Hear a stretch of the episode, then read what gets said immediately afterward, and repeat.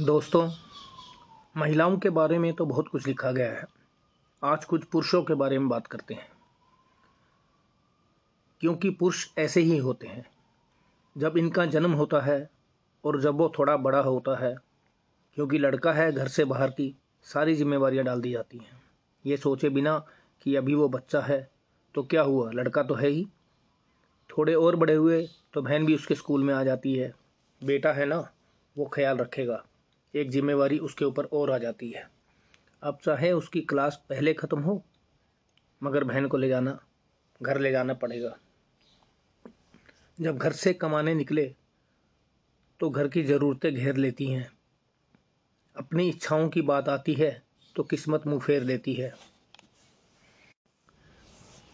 नया सूट मिलता है, क्योंकि इंटरव्यू के लिए जाना होता था।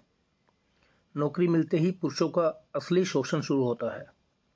बॉस की उम्मीदों से लेकर घर वालों की अपेक्षाओं तक। निकलने लगती है ज़िंदगी धूम से लेकर छाँव तक।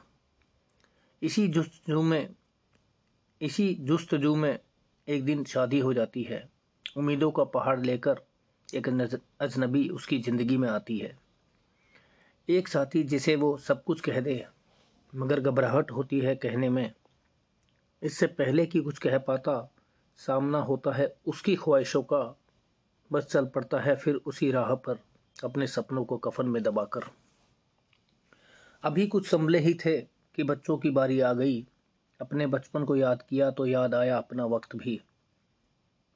बच्चों को कमी ना हो किसी बात की, अंतर मन को जगा दिया। कुछ बचा हुआ वक्त भी कमाने में लगा दिया। अब शुरू होता है असली जीवन। करते थे पिता से शिकायत हर चीज़ पर। आई जब वही ज़िंदगी सामने तो उसने पूरे दिमाग को हिला दिया। घर के बाहर गुजरने लगी थी। आधी से ज़्यादा ज़िंदगी। लगता था हाथों से फिसलने लगी थी सारी ज़िंदगी।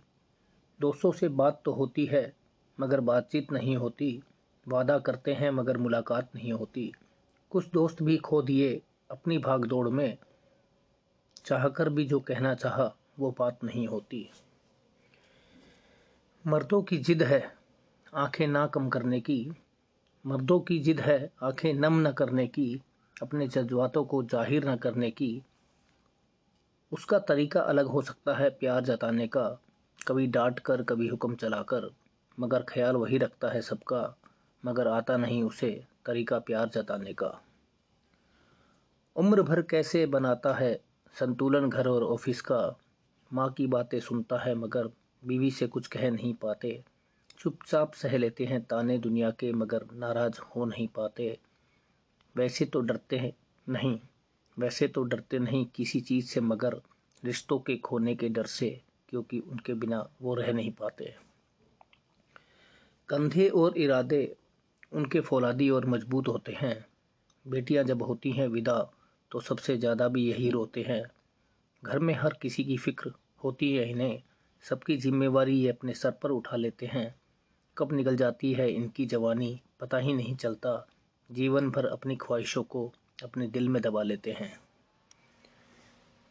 सह लेते हैं सब, मुसीबतें खुद ही। किसी को आहट भी नहीं होती, क्योंकि वो है घर पर तो किसी को घबराहट भी नहीं होती। खुद की तकलीफ़ भी किसी से कह नहीं पाता। घर में हो कोई परेशानी तो वह रह नहीं पाता। सबको चिंता से मुक्त करके खुद चिंता में रहता है। मन है उसका भी कोमल, मन है उसका भी कोमल, मगर वो मर्द बना रहता है। कभी बैंकों के कर्जे तो कभी बच्चों के खर्चे। खपा देता है खुद को, इसी में उम्र निकल जाती है। निकल जाते हैं वो सुहावने दिन भी, बीत जाती है जो ज़िंदगी तो वो कब लौट कर आती है। अपने लिए कब जीते हैं ये? ये तो परिवार के लिए तपती धूप में ठंडी छाया हैं। अपने लिए कब जीते हैं? ये ये तो परिवार के लिए तपती धूप में ठंडी छाया है। बचपन से जवानी जवानी से बुढ़ापा सबकी ज़िंदगी में खुशियाँ लाया है। पिता, भाई भाई। पिता, पति, भाई व बेटा मनकर इसने हर जिम्मेवारी को बखूबी निभाया है। औरत अगर होती है जमी आँगन की तो पुरुष को भगवान ने घर का आसमां बनाया है, क्योंकि पुरुष ऐसे ही होते हैं। Thank you